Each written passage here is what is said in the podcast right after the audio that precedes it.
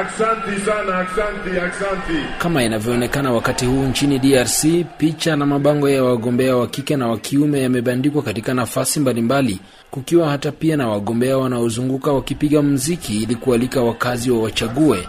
Hassan Murabazi ni mwanahabari wa zamani aliyekusudia kugombea ndani ya chama cha upinzani cha Ensemble. Anaeleza, namba yangu iko mia mbili makumi sita wengine wameiba pesa za nchi e, wengine wametumia hizo hizo pesa za serikali kwa kufanya kampeni yao. Sasa sisi ambao tumetoka kwenye e, shirika za raia tuna hiyo shida kubwa sana ya kuingia uwanjani pamoja na watu ambao wanatumia pesa. Licha ya changamoto, wagombea urais, wagombea ubunge wa kitaifa na majimbo na hata wagombea udiwani wa manispaa wanafanya kampeni zao kujaribu kushawishi mamilioni ya watu wa Kongo kupiga kura na kuwachagua hivi karibuni.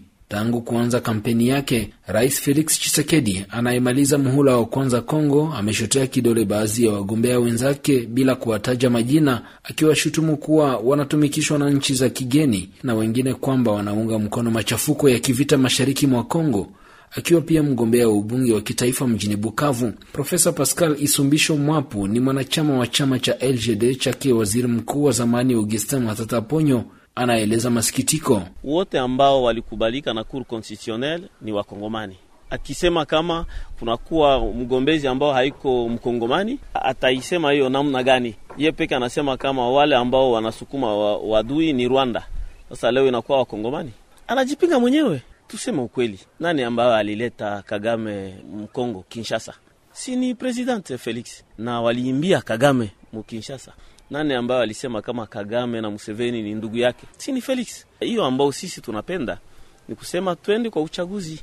Mimi ni namba mia mbili makumi tano na mbili hapa mjini Bukavu. Lakini pia wadadisi wa mambo wanakosoa upinzani kwamba unachukua muda mrefu kukosoa utawala uliopo bila kueleza wazi njia mbadala za kuleta mabadiliko yaliyotarajiwa na raia wa Kongo. Edward Makala ni mwanachama wa chama tawala cha UDPS mjini Bukavu. Inatokana na gisi eh, kampeni iko ikipitika katika hali ambayo nchi inakuwa kwenye vita na kunakuwa kati ya wagombe, wagombe, wagombeaji wale ambao nchi ya Rwanda ambayo inatushambulia. Hawajawashota kidole, na wakati ambako kunakuwa kuna kampeni hata Ulaya hata Amerika hata Ufaransa hata Ubelgiji, wakati ambao watu wanakuwa kwenye ugombea wa uchaguzi, kunakuwa hiyo maneno ambayo wagombea fulani wanatukia wagombea fulani, ni kitu ambayo inakuwa kawaida, haitazaa mazaa ma, maana nyuma ya, ya uchaguzi wakongomani wataendelea kuishi pamoja kama wanakuwa na, na, na tabia ya kuishi pamoja. Tume huru ya uchaguzi seni inaendelea kuhakikisha kwamba uchaguzi utafanyika Desemba 20.